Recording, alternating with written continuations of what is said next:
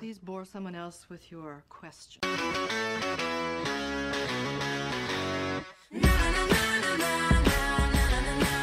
שלום לכולן, שלום. אני תמר, ובתחילת השבוע קניתי לעצמי כוס כזאת רב פעמית, טרמית, שעלתה 50 שקל, והייתי כזה, כן, אני אלך איתה ויהיה לי קפה חם באוניברסיטה, וזה בסדר שזה עלתה 50 שקל, כי זה ישמש אותי מלא פעמים וזה חוסך לי מלא כוסות, ותוך יום שכחתי אותה בשירותים, Mm, וחזרתי להשתמש בחד פעמי. אוי, מסכנה. נכון. האמת שגם אני איבדתי את הכוס שלי השבוע באוניברסיטה, אבל אני צריך לחזור לבית שלה, לא משנה. גם אני איבדתי את הכוס שלי השבוע, אז אני איתך. אה, ואני אמיתי, ואתמול הייתי בנשף של אה, טיפולי הרמה, אה, וקרה לי שם משהו שאני מאוד אוהב, נו, שמישהי כזה, בחורה, קוראים לה שירה, כזה חברה של אה, בוכניק שהלכתי איתו למסיבה, אז כזה מין, אה, דיברנו, ואז היא אמרה לי, רגע, הקול שלך נשמע לי מוכר, ואז אמרתי, יש לי פודקאסט, אני ממש אוהבת את הפודקאסט, תודה רבה, מאוד שימחת אותי, אה, זה באמת אה, עושה לי את היום. אני אגיד שיש לי חברה, נעמי, שכל פעם שאני איתה פונים אליי אנשים זרים. זה קרה לי פעם אחת נסענו באוטובוס לתערוכת ציון של בצלאל, אז מישהי אמרה, את תמר מהפודקאסט? מישהי שישבה איתנו באוטובוס, ועכשיו הלכנו לאיזה חנות יד שנייה, ומישהי יצאה ממנה אמרה, היי, את תמר של הפודקאסט. אני- ואני מרגישה, אמרתי לי, נעמי, אלו לא החיים שלי. זה קורה רק כשאני איתך. כן, אז כאילו אני במצעד הגאווה בירושלים ובמסיבות של טיפולי כן. הרמה, זה המקומות שבהם יש. גם במצעד האקלים מישהי פנתה אליי. יפה. כן. אנחנו מדברים כאילו אנחנו מינימום טיילור סוויפט. We love it when people talk to us on the street. אתם רוצים גם סלפי? אוקיי, אנחנו בפרק על המין השני, ספרה האיקוני של סימון דה בבואר. כשישבנו והחלטנו על מה היו הפרקים האחרונים שלנו בנושא תיאוריה, אני אמרתי לאמיתי, מה זה, איך לא עשינו עדיין פרק על המין השני של סימון דה בבואר, ואז ישבתי עם הספר ואמרתי לו, אמיתי, אנחנו צריכים לפחות שלושה פרקים, ואמיתי אמר לי, תמר, יש לנו שלושה פרקים סך הכל, אז תצטרכי להתאפק ולמצוא נושא לפרק אחד. נכון. אה, מה שבדיעבד מנע ממני לעבור עכשיו מסכת ייסורים כנראה יותר גדולה בבחירת הנושא, כי אם אני צריכה לעשות את זה שלוש פעמים זה בכלל היה מסתבך. אז לפני שאנחנו נצלול לנושא שאנחנו אה, ניגע בו, אני אגיד ככה, המין השני זה חיבור מונומנטלי. זה ספר מאוד ארוך, יש לו שני כרכים, אני חושבת שביחד הוא מגיע למשהו כמו 800 עמודים. וזה ספר שבו דה בבואר, שכתבה אותו ב-50's, זה חשוב לזכור את זה, בעצם מקיפה את השאלה על השוני בין גברים לנשים והדיכוי של נשים בחברה שלנו, מכל הזוויות האפשריות.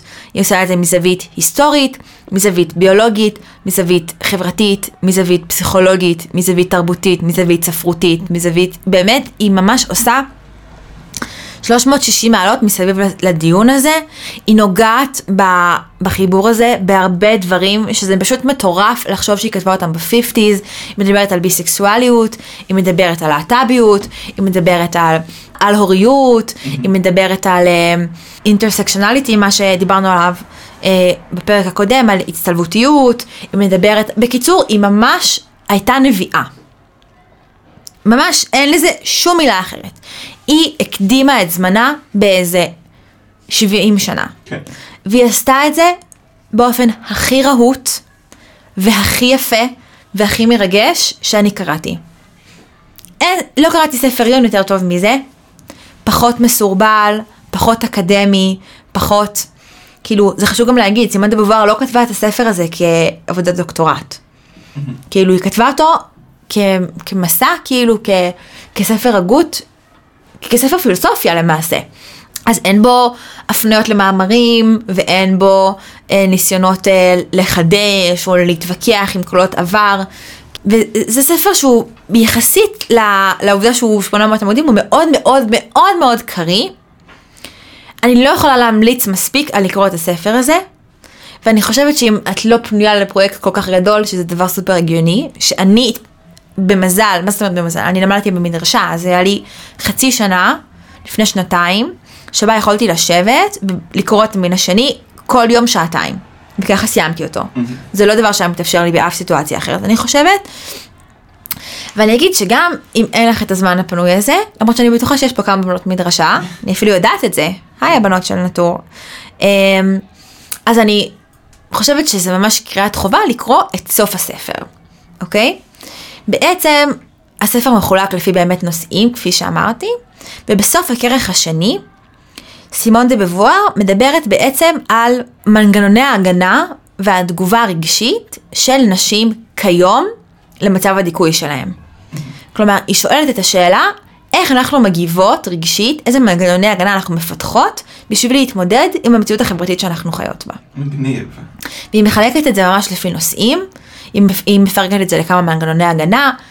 זה ממש מאוד, זה, לא קראתי אף טקסט שככה פקח את עיניי. זה קריאה שהיא קצת קשה אפילו לנשים, כי את מרגישה, ש- את מרגישה שכאילו, כן. they're calling you out, כאילו את כזה, אוי, נכון, אני גם עושה את זה.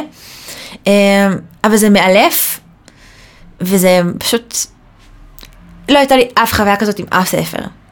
אז קודם כל אנחנו נקדיש רק ספר, רק פרק אחד לספר הזה, אבל הוא מונומנטלי, ואם היינו רוצים לעשות, אם היינו נכנסים לזה, לא יודעת אם יכולים לעשות עליו פודקאסט, היינו יכולים לעשות רק על סימון דה בבואר פודקאסט, היא הייתה בחורה מאוד מגניבה, היא הייתה במשפחה מאוד דתית, כמו כל המגניבים.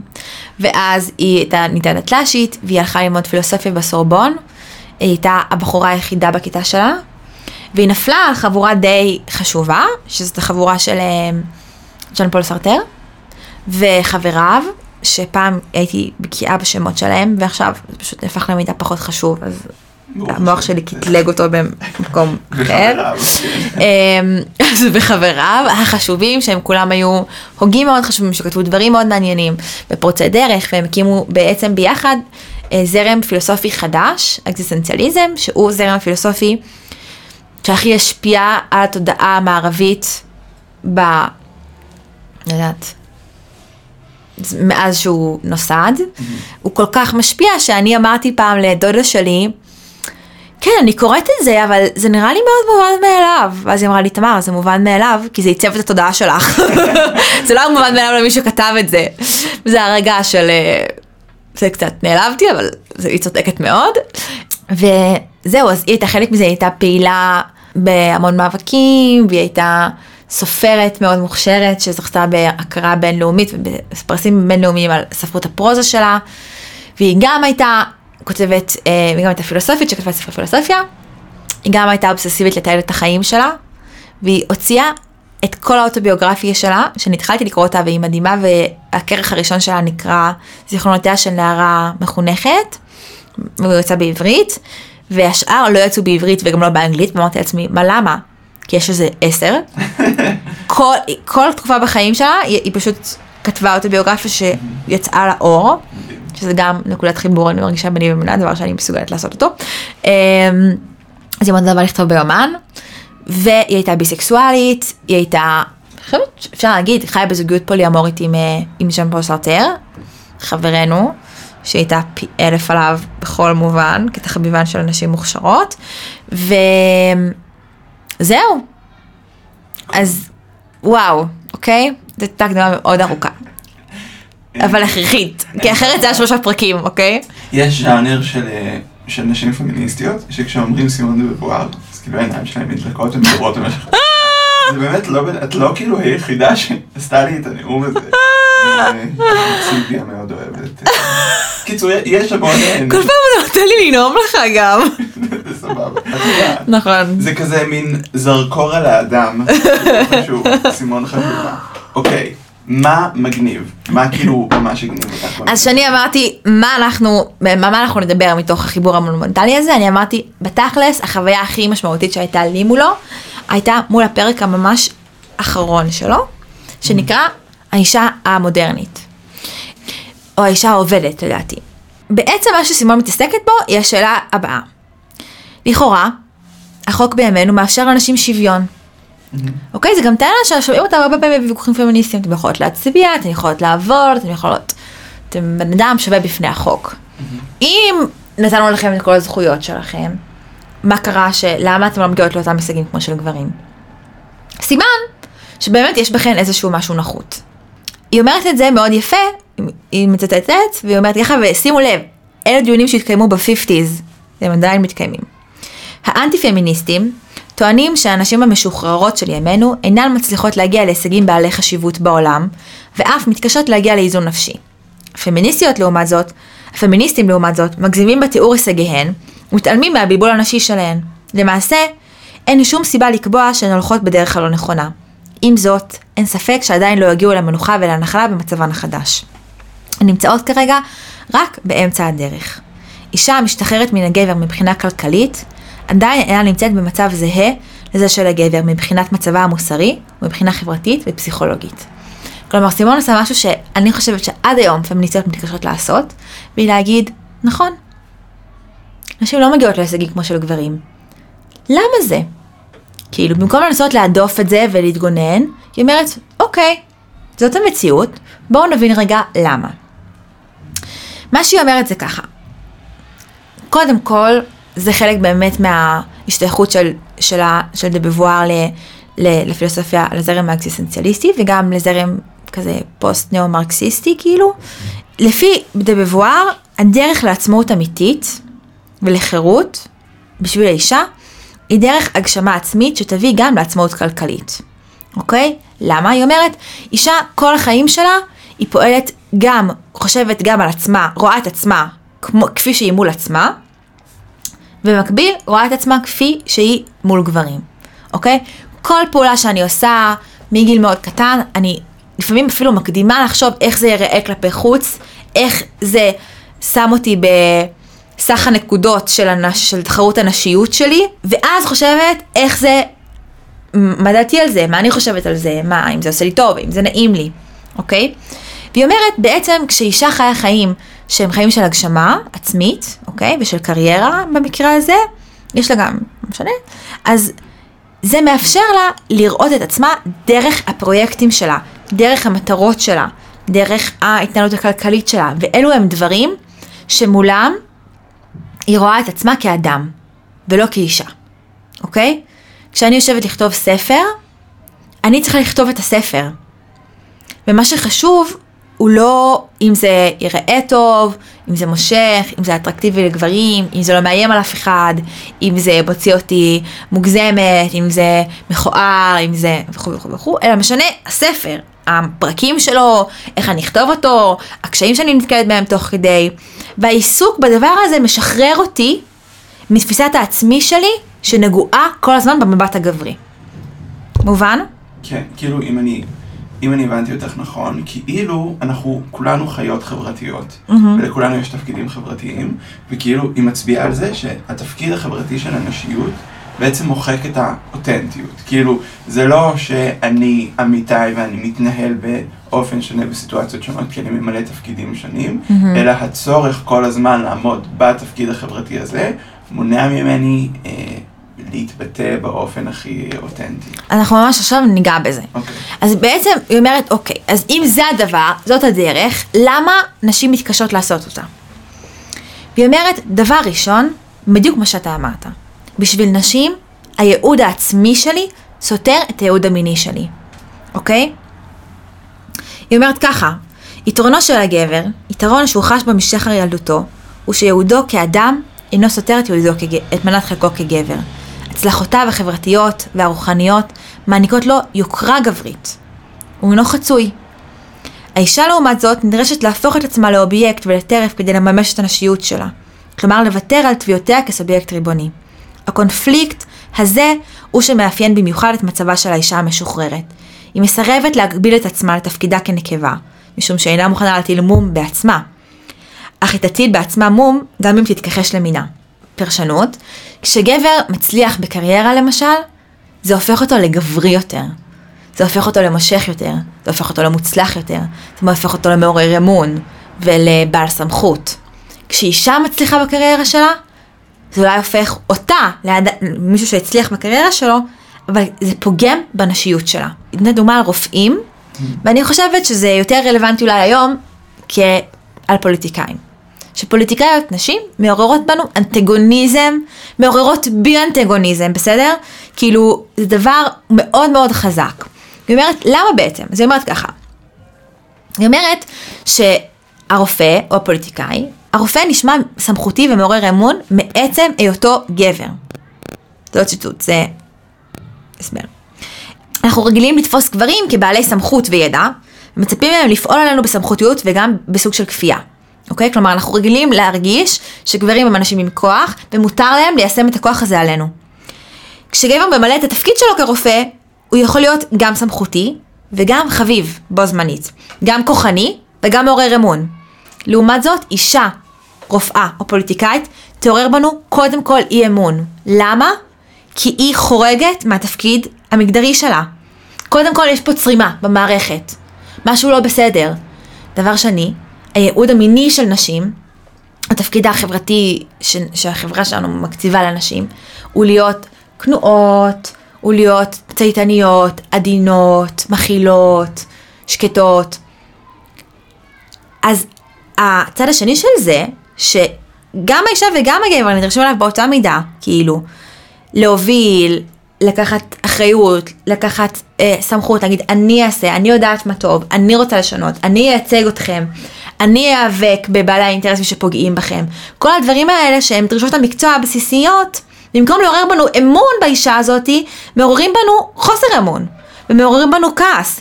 ועכשיו, האישה הפוליטיקאית היא באיזושהי עמדת, היא, ב, היא מגיעה לאיזשהו מלכוד 22. אם היא תהיה סמכותית, אנחנו נחשוש שהיא סמכותית מדי. בבואר גם אומרת באופן מעניין, לפעמים זה באמת גם מדי, זה קיצוני, כי זה כל כך לא טבעי לך שאת מפעילה סמכות יתר על המידה. כאילו, את נהיית מודעת לעצמך. את לא עושה את זה פשוט כי את באמת מרגישה סמכותית, אלא את צריכה קצת לאלץ את עצמך לעשות את זה, וזה מוביל לזה שהעוצמה של זה לפעמים היא לא באמת מותאמת לסיטואציה. מצד שני, אם לא תהיה סמכותית, אנחנו לא נסמוך עליה בכלל. וזה זה בדיוק זה, איך אנחנו רואים, אותם אנשים עם אותם יכולות, אני חושבת שדוגמה של הרופא היא דוגמה אולי יותר טובה, כי יש פה סט של כישורים מאוד ברורים, ששני האנשים האלה עמדו בו, גם הגבר וגם האישה. ועדיין, הגבר חווה את ההצלחה שלו כרופא כמשהו שהוא טבעי לו, והאישה חווה את זה כמשהו שהוא לא טבעי לה. והיא אומרת, המתח הזה בין הייעוד שלי כאדם ובין הייעוד שלי כאישה, הוא מתח שהוא מאוד מאוד מתיש.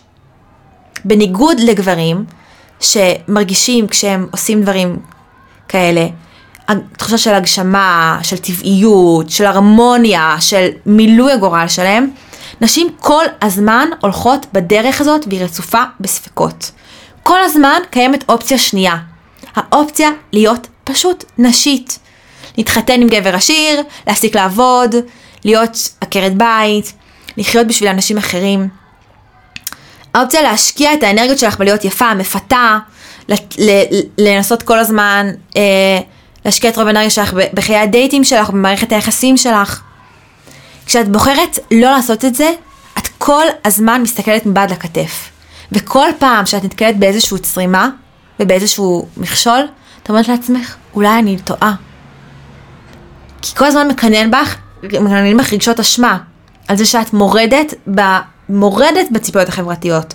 כל הזמן את אומרת לעצמך, אולי, אולי אני צריכה ללכת על דרך הקלה יותר. אולי הייתי צריכה לעשות את הדבר הפשוט יותר. אולי אני לא באמת יכולה לעשות את זה. אולי אני לא באמת מסוגלת לזה. לא רק שכל הזמן את מוצפת בספקות, זה לא רק שזה, כאילו, זה לא רק שאת בספקות, זה גם פוגע בך. ככל שאת מתקדמת יותר, את נפגעת יותר כאישה.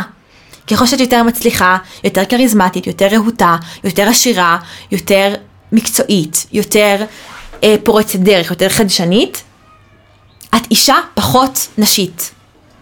ואנחנו, המגדר שלנו גם. וזה לא דבר של מה בכך, להרגיש שבשביל להצליח במישור אחד, את פוגעת באופן אקטיבי במישור אחר. עכשיו אפשר, נעשה רגע איזושהי יצירת ביניים, ונגיד אפשר להגיד, טוב, זה באמת מאוד הגל השני של הפמיניזם, וזה מאוד ישן, וזה נכתב ב-50's, אבל אני חייבת להגיד שבחוויית החיים שלי זה מאוד מאוד מאוד רלוונטי גם היום. Mm-hmm. לא משנה כמה אנחנו חיים בעידן שבו נזילות מגדרית היא דבר שהופך להיות יותר ויותר רווח ומקובל לדבר עליו, ועידן שמסתכל על, על זהות אה, נשית, וזהויות נשיות וגבריות בעין ביקורתית, ורואה איך הן לא מולדות, ואיך הן לא מהותיות, והן לאו דווקא חלק מרכזי באופי שלנו, וכו' וכו' וכו' וכו' וכו', עדיין הכוח החברתי שמופעל עלינו כנשים, הוא כוח מאוד מאוד מאוד מאוד חזק, כאילו. סימון, כאילו, אני חייבת להפסיק לקרוא לה סימון, כי זה לא בסדר, זה מבואר. כי אני לא הייתי אומרת ז'אן פול על סרטר.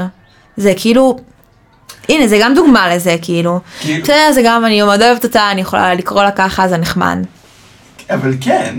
נכון, את אבל, מרגישה ממש אינטימיות עם הטקסט הזה. אבל תראה מה קרה, נאמתי עכשיו נאום שלם על איך כאילו, על זה, על חוסר היכולת של נשים לצבור יוקרה בגלל שהן נשים, וכבוד, וכל הזמן אני קוראת לו סימון, שזה מעשה מזלזל. שלא היה עולה בדעתי בכלל לעשות אותו על הוגה גברי, כי אני לא זוכרת אפילו מה השמות הפרטיים של ההוגים הגבריים שאני מכירה. כן. אוקיי, יש לי תהייה, כאילו, כן. מחשבה על זה, כאילו פתאום חשבתי על אה, ספקות, מהמם.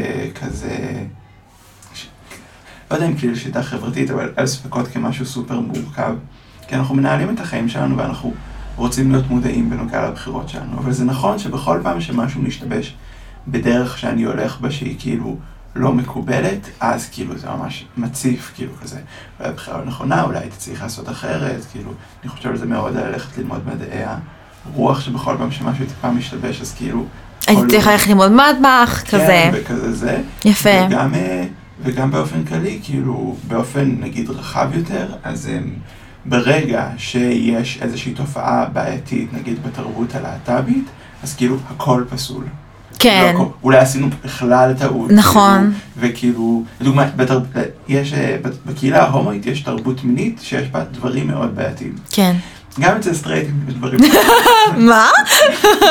הפתעה. אני לא בטוח שהומואים אפילו יותר גרועים מסטרייטים. נכון. שכן. נכון, אתה צודק. נכון. אבל עדיין, בכל פעם זה מין הופך למין כזה, יש דיון רב משתתפים על מה הבעיות בקהילה ההומואית. זה וכאילו- מעולה. כן. וזה מוביל אותי ממש לנקודה הבאה. שבה היא אומרת משהו ממש ממש יפה. היא מדברת על התפיסה שלנו, את המושג ערך, אוקיי? כלומר, האם משהו טוב, לא במובן של מוסר, אלא במובן של איכות, אוקיי? האם, וגם אפשר לדבר על זה גם במונח של מוסר. אני חושבת שזו אפילו קפיצה מהממת, ואני די בטוחה שהייתה מסכימה איתי. אמ, היא אומרת ככה, כשהמטרה העליונה של החינוך שלך, שאת מח- מחנכים אותך אליו מגיל כלום ושום דבר, זה להיות יפה, אז יש מערכת מסוימת של מחשבה סביב להיות יפה ונחשקת. מה זה אומר להיות יפה ונחשקת? זה אומר שאת יכולה להתאמץ בכל מיני דרכים, אוקיי? את יכולה להתנהג בצורה סקסית ונחשקת ומקסימה, ולהתלבש בצורה הזאת, ולהתייחס לגוף שלך בצורה הזאת. יש איזה שהם מאמצים, כמובן, שכולנו עושות, שהם איזשהו צעד אקטיבי בדבר. אבל אז בסוף, מה קובע אם את יפה ונחשקת? המושא של, ה, של, ה, של הדברים האלה. בסוף הצד השני קובע אם הצלחת או לא הצלחת. כלומר, יש גבול למה שאת יכולה לעשות. את עושה איזשהו, איזה שהם אקטים, שהאקטים האלה הם מבוססים סביב המחשבה של מה אני צריכה להיות. אוקיי? איך אני אמורה להיראות, איך אני אמורה להתנהג, איך אני אמורה זה. הם לא סביב השאלה אילו פעולות אני צריכה לפעול, או איזה דברים אני צריכה לעשות, אלא איך אני אמורה להיות. כשאני אהיה מספיק נשית, אז, אז גבר יאהב אותי וייקח עליי חסות. במשך אלפי שנות היסטוריה, זה מה שאנשים עשו בשביל לשרוד בעולם, אוקיי?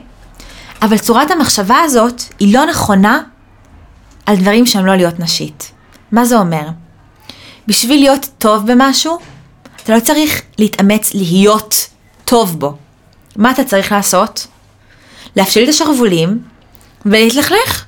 לנסות עוד פעם ועוד פעם ועוד פעם, להיכשל, לגלות שזה מעניין אותך יותר, זה מעניין אותך פחות.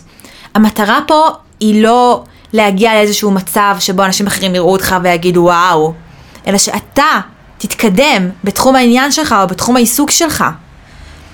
והדרך, כאילו, וה, והיכולת שלך להגיד זאת עבודה טובה וזאת עבודה לא טובה, היא מבוססת על כמה ניסיון צברת ועל כמה פעמים למד, ועל כמה למדת מההתנסות שלך.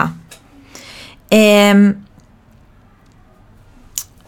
ערך, כש, כשמדברים על, על איכות או על ערך במושגים של להיות נחשקת, זה דבר כמעט מולד או נתון.